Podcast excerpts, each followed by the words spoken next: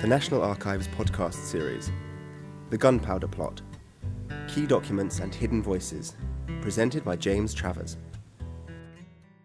Uh, when I was asked to write a book on the uh, four hundredth anniversary in two thousand five, I decided to combine my interests in history and literature in, in a new approach, not the old ideological arguments constructed with hindsight, but characters' decisions and reactions to events unfolding like a novel. I wanted to bring the documents out of the footnotes to show a more immediate and more involving story. The language of the documents is often beautiful, and they are also varied and physically interesting. Charred from a gunpowder explosion, there was one, though uh, not the one they wanted. Written in deciphered invisible ink, confessions, conspiratorial notes, desperate pleas for help, disguised anonymous warning letters, and coded expressions of love. Today I want to look at some of these key documents and tease out some of the human story of the gunpowder plot. The scenes of the plot divide naturally into three acts. First, the plotters' final preparations and the discovery of Fawkes with the gunpowder in London. Secondly, the plotters' failed attempt to foment rebellion in the Midlands, with initial investigation ending in the execution of the core plotters in January. And thirdly, the more composed government investigation into the mastermind and motivations behind the plot, which flushed and lured elements from those in the wings and in hiding, much of it embarrassing to the government. This engraving shows the core plotters, those who dominated and drove the scheme forwards. Robert Catesby, gentleman of Ashby Saint Ledgers, Northamptonshire, who was its prime mover. Thomas Percy, constable of Alnwick Castle, member of the King's bodyguard and the group's means of access to Parliament and the royal family.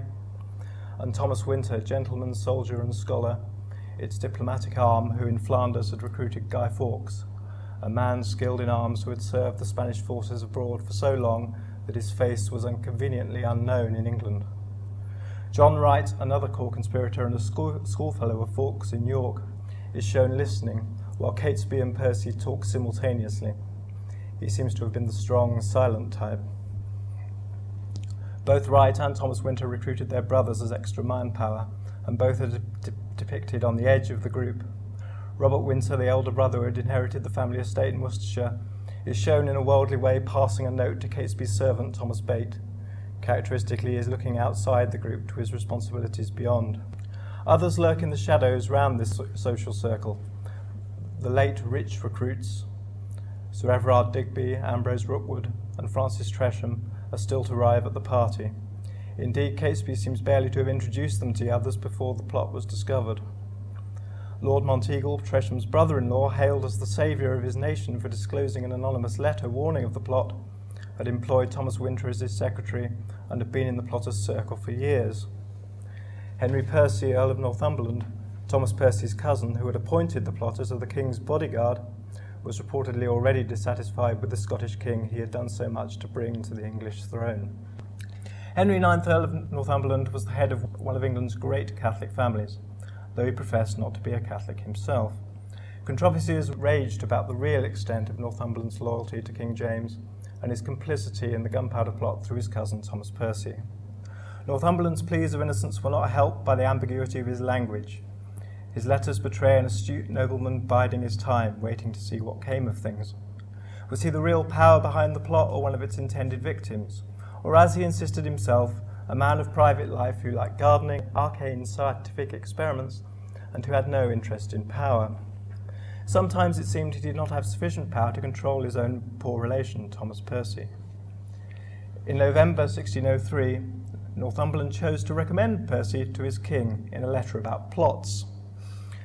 The Earl congratulated his king on his escape from the plots which had surrounded his accession for earlier in the year, themselves an indication that, though James is rightly said to have come the threat to the throne almost unopposed, there are a great number of well-connected individuals who were malcontents or potential malcontents.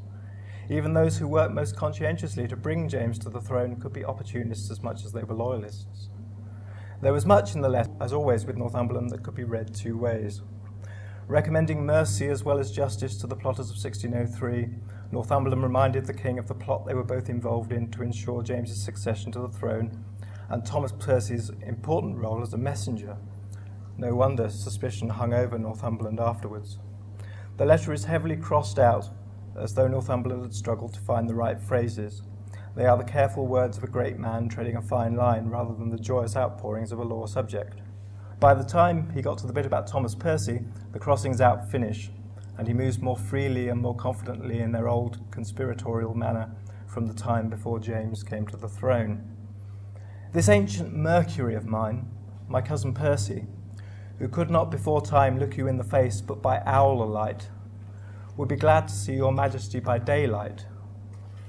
Poor men have as great devotions as great estates, therefore to satisfy his desire and to excuse my absence, if your majesty have not other service to command me, he most humbly kisseth your hands, that will ever be found your majesty's most loyal and devoted servant, N. There is some ambiguity about the who the he referred to here is. Is Northumberland talking about himself in the third person, or Percy acting for him in his absence? Either way, Northumberland seems to equate his loyalty with Percy's, five months before the latter took a vow to blow the king up. In retrospect, the king might well question how great that loyalty was. The letter was certainly an unfortunate attempt at an introduction in the light of subsequent events. Percy's death, before the authorities had a chance to cross-examine him, has robbed us of valuable evidence of the speed and depth of his disillusionment. Though according to the evidence of Henry Garnet, Father Superior of the English Jesuit province, suppressed by the king himself, many prominent figures found the king odious. Of all the plotters, Percy seemed most motivated by a personal dislike of James, perhaps because he knew him best. Percy's over-sanguine reporting of James's relentlessly ambiguous diplomatic language bore some responsibility for the disappointment of Catholics in James's supposed broken promises of toleration. And Percy felt the king had deceived him. How much did Northumberland know of what was going on in the mind of his dangerous but indispensable cousin? And how much of what he knew would he tell the king? What were the feelings of Thomas Percy in sixteen oh three when Northumberland suggested to James that Percy would like to meet him openly after years as a secret go-between? Was he a man eager to accept his due reward now James was established on the throne, like so many others who emerged from the shadows on James's accession in the expectation of better times ahead? Or was he the same Thomas Percy who only five months later was sitting in the Strand in London with Catesby and Thomas Winter and Fawkes and John Wright devising the gunpowder plot? Perhaps these, the difference between these two versions of Percy is not, after all, that great, and Northumberland's misjudgment of his loyalty is more understandable than it appeared to the authorities. The difference between the loyal Percy of the owl light and the dangerous one of the daylight was not necessarily the result of a great shift in ideology, but a scale tipped by vanity and personal pique. He had helped put James in power, had boasted of his influence, but he had not got what he wanted. Perhaps Percy's position was reality, not so far removed from Northumberland's own. Shadowy letters of all kinds passed from informers and plotters in the next two years, before the arrival of the most mysterious and famous of them all. On the twenty-sixth of October sixteen oh five, Lord Monteagle made the sudden decision to visit his house at Hoxton for the first time in several weeks, and ordered supper to be prepared. A reasonable tall stranger, his features fortuitously concealed by the twilight, left a letter with a servant of the house who happened to be outside. This was when passed to another servant, whom Monteagle asked to read it aloud while he ate. This has been taken as evidence both of Monteagle's innocence and his complicity. The letter contained a thinly disguised warning of some explosive enterprise against the opening of Parliament, and its substance was quickly passed on to the plotters. One of them, Thomas Winter, was after all well known in the Monteagle household. He had served Monteagle as secretary of some sort for several years, and had attended the prorogation of Parliament on the third of October sixteen oh five in Monteagle's entourage. The letter was oddly worded and disguised by an artful illiteracy, but the meaning was clear enough. My lord, out of the love I bear to some of your friends, I have a care of your preservation. Therefore I would advise you, as you tender your life, to devise some excuse to shift of your attendance at this Parliament. For God and man hath concurred to punish the wickedness of this time, and think not slightly of this advertisement, but retire yourself into your country, where you may expect the event in safety. For though there be no appearance of any stir, yet I say they shall receive a terrible blow this Parliament, and yet they shall not see who hurts them. This council is not to be condemned because it may do you good, and can do you no harm, for the danger is past as soon as you have burnt the letter. and I hope God will give you the grace to make good use of it, to whose holy protection I commend you. Luckily for us, uh, Monteagle did not follow his instructions and burn the letter. Its authorship has provoked great debate. The plotters themselves identified the author of the warning letter as Francis Tresham, a lukewarm plotter who had offered Catesby money to forget the whole thing. Among those ingeniously supposed to have written it was the Earl of Salisbury, keen to show off the efficiency of his intelligence network by inventing a plot for it to uncover.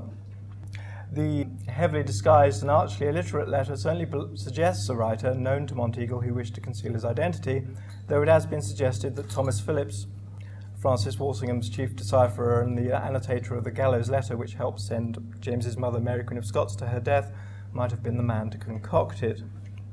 Perhaps only Francis Tresham knew his man well enough to know precisely what Monteagle would do with the information it contained, and knew too that the warning would need to be disguised because Monteagle was too careful of his own newfound credit with the government not to tell them who had told him. Tresham's moral and practical position in relation to the plot was rather like that of his brother-in-law Monteagle. He was of the plotter's circle and associated with previous plots, but he had dissociated himself from the gunpowder plot as soon as he had heard of it, and had done all he could to prevent it, aside from direct betrayal, which would have put him at the mercy of the plotters and the authorities. The letter was a lame compromise, but it worked, and it was a brave thing to do as for Monteagle to risk revealing it. Tresham never got the recognition and protection of the authorities, who did not show any great curiosity about the author of the letter. Perhaps, since it must have come from one close to the plot, it would have risked giving the conspiracy a human face. Tresham never seems to have claimed authorship of the letter to try and gain favour with the authorities, but since Salisbury's object was to preserve Monteagle as the sole loyal figure, the lack of surviving evidence about the author of the letter is hardly surprising. Monteagle took his letter to Whitehall, where he found some of the most prominent members of the Privy Council at supper. The Earl of Salisbury's initial reaction to the letter seems to have been sceptical. In the official account of events, King James himself, in his Old Testament wisdom as a Joseph or a Daniel, returned from his hunting at Royston and was shown the letter and immediately grasped its significance, to the admiration of his hitherto mystified counsellors. This is not quite as incredible as it sounds. James's father had been killed in a gunpowder explosion, and James was always sensitive to the possibilities of assassination. Knowing of the letter, the principal plotters, Thomas Winter, Robert Catesby and Thomas Percy, met on the evening of the third of November. Percy stiffened their resolve and resolved to go to Sion House to dine with his kinsman, the Earl of Northumberland, to try and gauge the level of official knowledge of the plot. After the dinner, he was able to reassure them there was no sign of the plot having been discovered. So Fawkes took up his station in the vault with a slow match and a watch sent to him by Percy via Robert Keys, because he should know how the time went away. Meanwhile, the Privy Council was treading carefully. To allow the plot to ripen, nothing more further was done until the fourth of November. James hoped that as the plan progressed, not merely those who were involved in the mechanics, but also those in power who were supporting them would be revealed. An initial tour by the Earl of Suffolk, as Lord Chamberlain, he was responsible for preparations for the new Parliament, accompanied by Monteagle, provided the authorities with all the evidence they could have hoped for. They found Fawkes overseeing a large quantity of firewood in a vault rented by his master, Thomas Percy. Monteagle made a few pointed remarks to Suffolk as they returned about being previously unaware that Percy, a Catholic, rented a cellar in Westminster. Fawkes was arrested and the gunpowder discovered. As John Chamberlain reported to his friend the diplomat Dudley Carleton, a man who had helped Thomas Percy rent his vault beneath the Parliament House, the first bonfire night celebration happened on the evening of the discovery itself. On Tuesday at night we had great ringing and as great store of bonfires as I think was ever seen. As other news, Chamberlain reported the somewhat overshadowed publication of the second volume of Francis Bacon's groundbreaking scientific work, The Advancement of Learning. Both Bacon and his fellow writer Ben Jonson were perhaps too busy to notice. Both, on the day following Chamberlain's letter, were supplying information to the Earl of Salisbury on the activities of London's Catholics, part of a flood of evidence which the authorities found difficult to interpret. Thomas Percy was reported leaving London in four different directions. This is the next bit, the Midlands Rebellion, is the thing that convinces me that it's not all about Cecil's intelligence network, because from the fifth to the twelfth he didn't have the faintest idea what was going on. Then there came the first confused reports of a rising in the Midlands, and the focus of the investigation suddenly widened. the court intrigue of a disillusioned gentleman pensioner, Thomas Percy, abetted by a well-travelled gentleman, Guy Fawkes, alias John Johnson, posing as his servant, suddenly threatened to become a full-scale Catholic rebellion. Percy was not just a bodyguard turned assassin, he had, it seemed, plotted to kidnap and proclaim a puppet Catholic monarch from among King James's younger children after the explosion. Might part of this plan go ahead now the explosion had been foiled?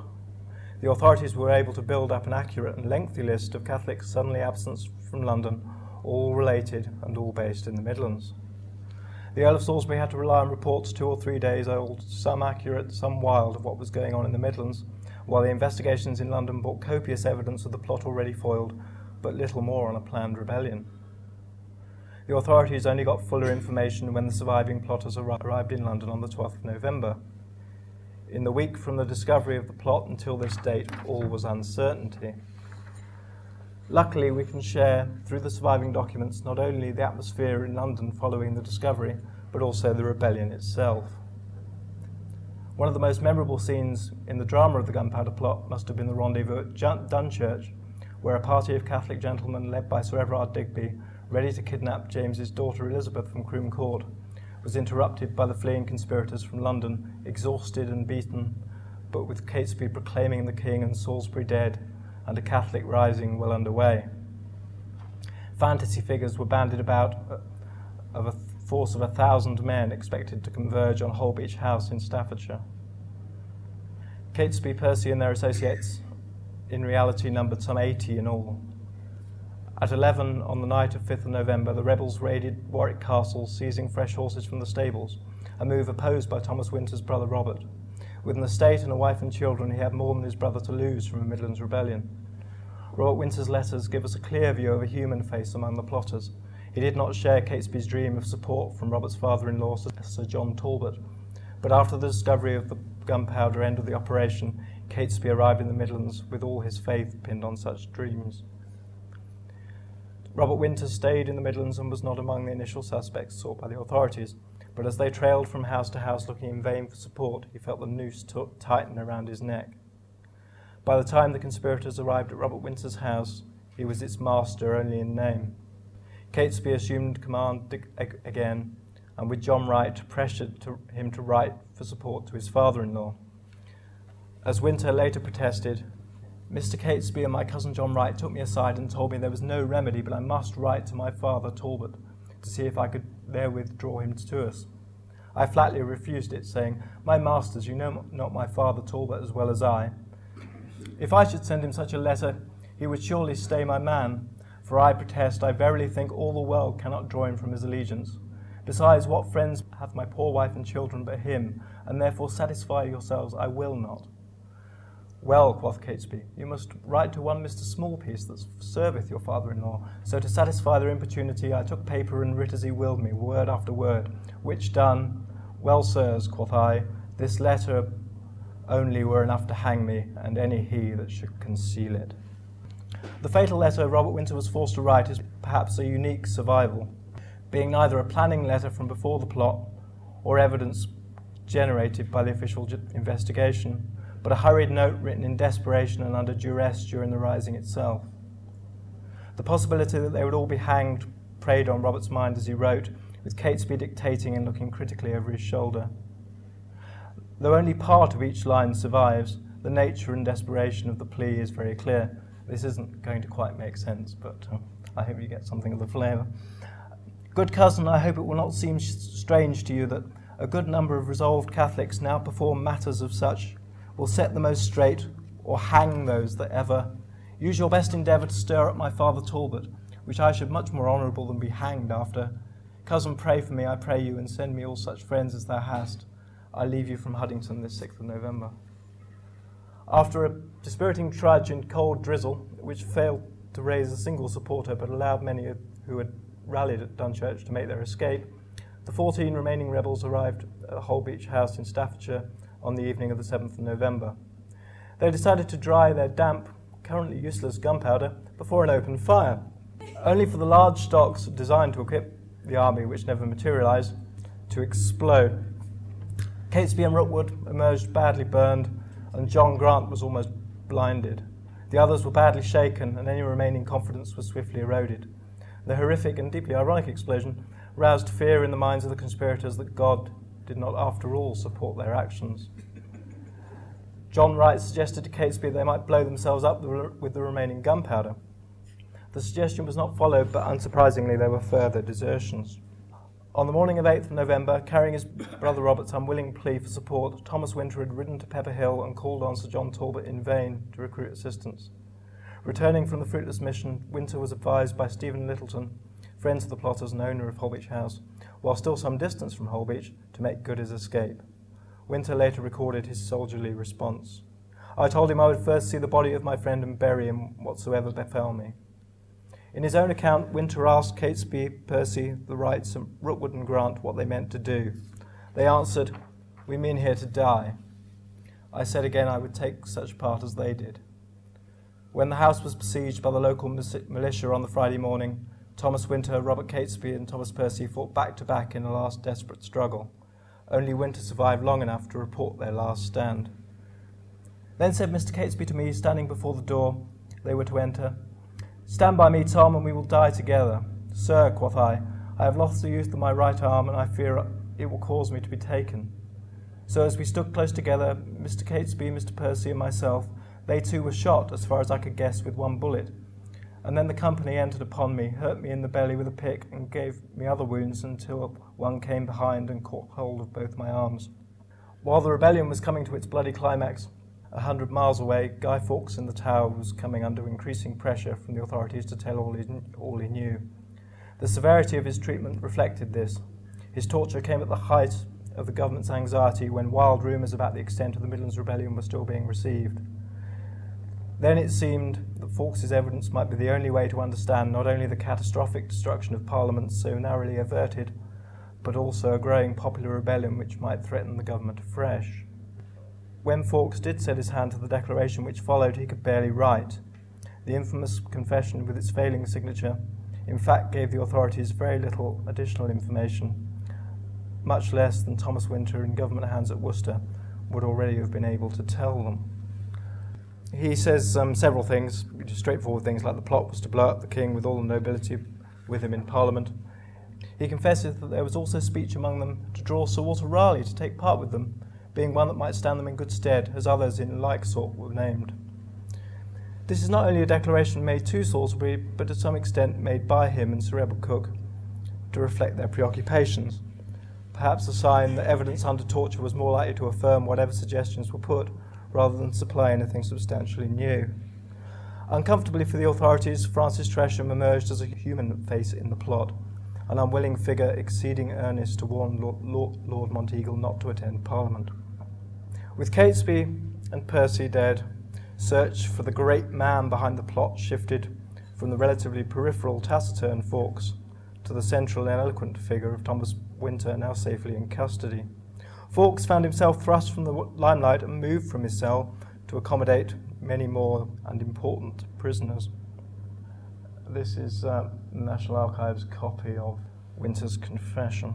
This, this is Sir Edward Coke's corrected version, which omits um, some of the human element from his account, distances Monteagle, and makes Jesuit involvement explicit, but agrees substantially with the original Hatfield House. Uh, unnecessary weight and argument has been attached to the fact that the date of the National Archives version has been altered from the date the copy was made to the date of the original confession, and that the handwriting and signature are quite obviously not Winter's own. The use of fair copies of important evidence in legal cases was perfectly standard in the period. It had been established as admissible in court following a precedent set by William Mill, Clerk of the Court of Star Chamber, who had copied depositions taken in the High Court of Delegates for the use in his own court in uh, sixteen oh three.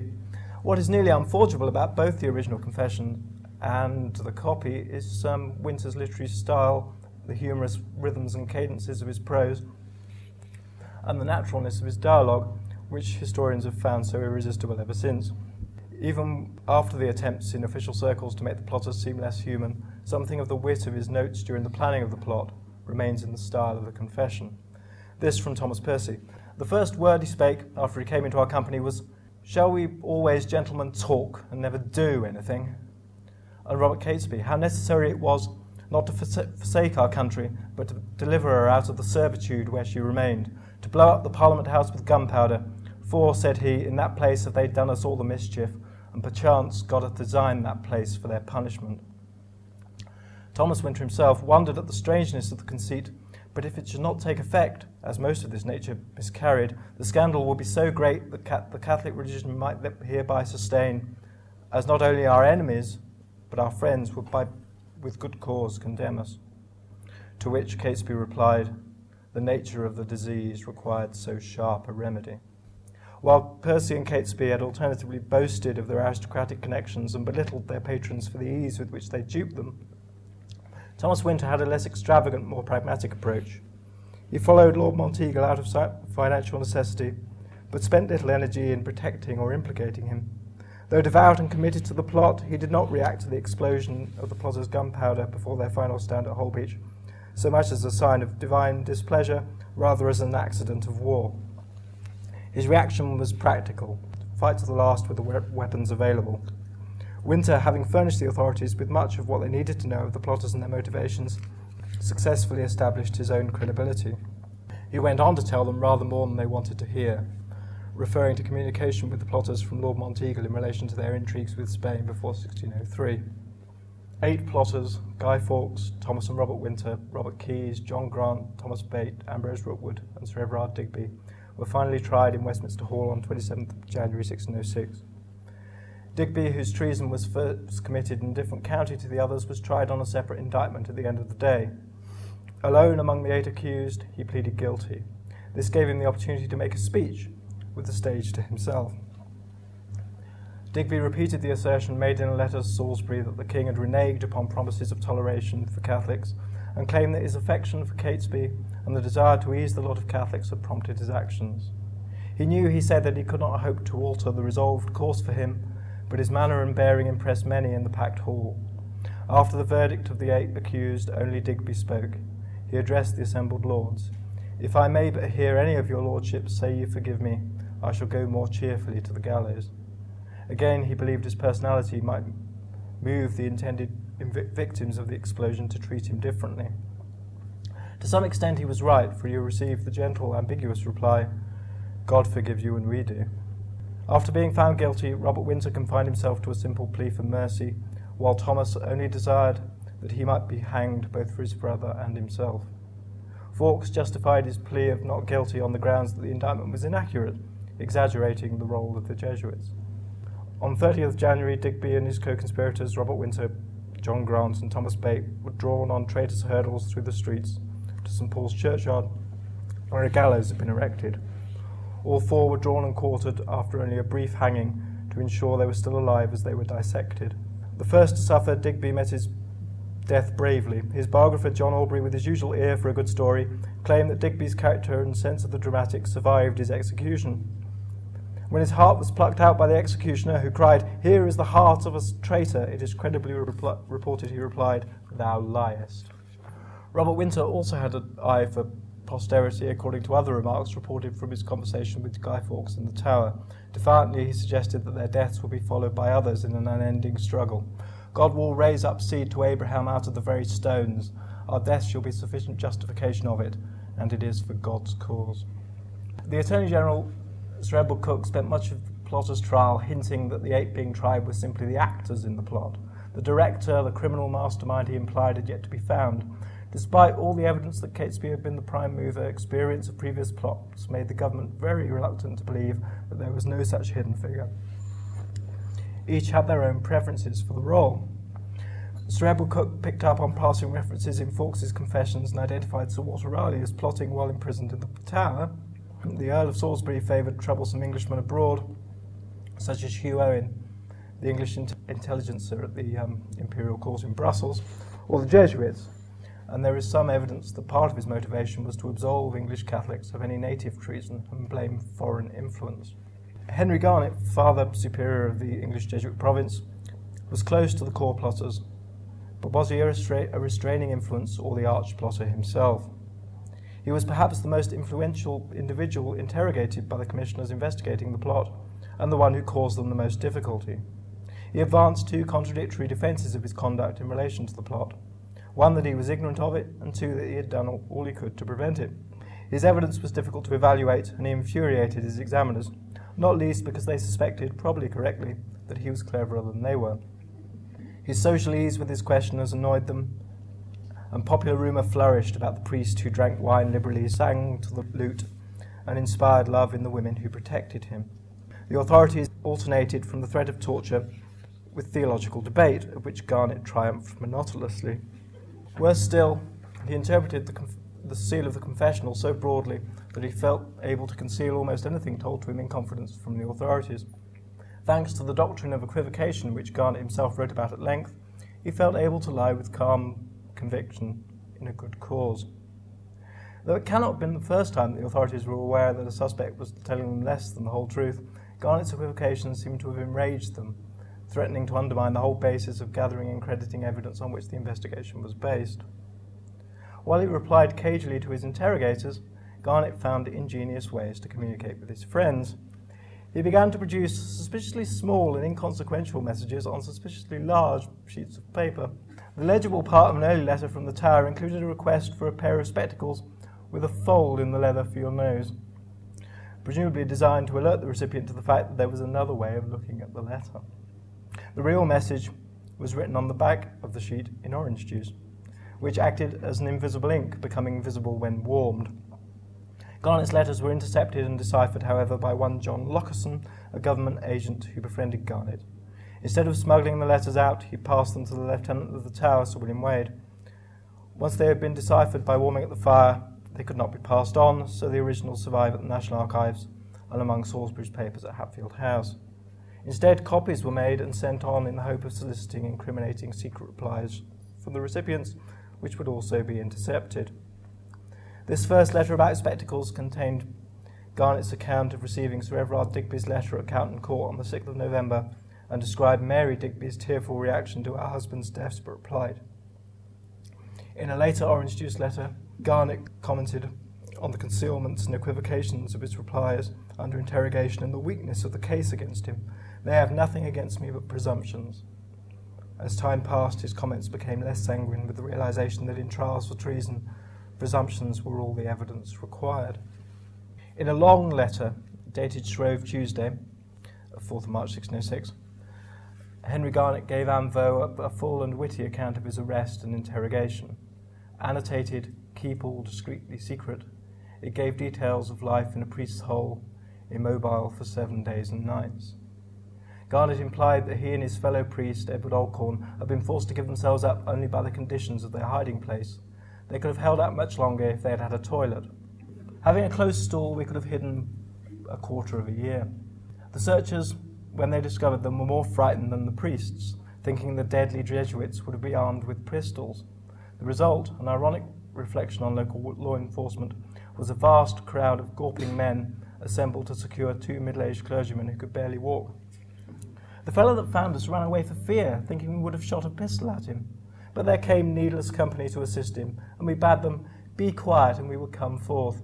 So they helped us out very charitably. Despite the seriousness of the situation, Garnet writes of the comedy of his own position and the nature of the pursuing forces, which as at the siege of Holbeach House do not sound much like the inexorable arm of a police state. Garnet and Oldcorn were carried to Worcester as prisoners, just as the survivors of the plotters' last stand at Holbeach had been. Sir Henry Bromley, who had led the search for Garnet as an enemy of the state at Hindlip, immediately took him to dinner. Later, popular calumny harped on Garnet's love of wine as if he were a drunkard, which he was not, but he does devote almost an entire page of a four-page letter to describing the wines on offer at Sir Henry's table.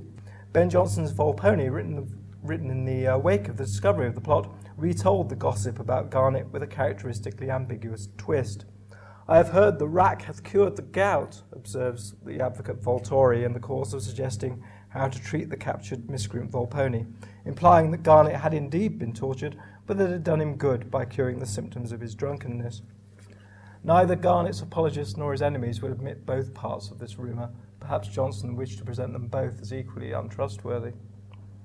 The government set about confronting Garnet and his fellow Jesuit Edward Oldcorn in turn with elements of each other's testimony which contradicted what they themselves had said, in the hope of extracting fuller confessions. They succeeded in, to some extent, but also threatened to confuse themselves. Both testimonies agreed on the one acceptable fact that Lord Monteagle had been heavily involved in negotiations for a Spanish invasion of England before sixteen oh three. One of the reasons why the Gunpowder Plot attracts such controversy and so many conspiracy theories is that Catesby's choice of scheme and justification of it seem so inadequate to a modern reader. Why risk so much for so little? Why go to the trouble and hazard of blowing up the king and nobility in order to replace them with James's younger son or elder daughter and those lords who survived the blast? Catesby's reported contempt for the majority of lords sounded genuine, but he was hardly planning social revolution.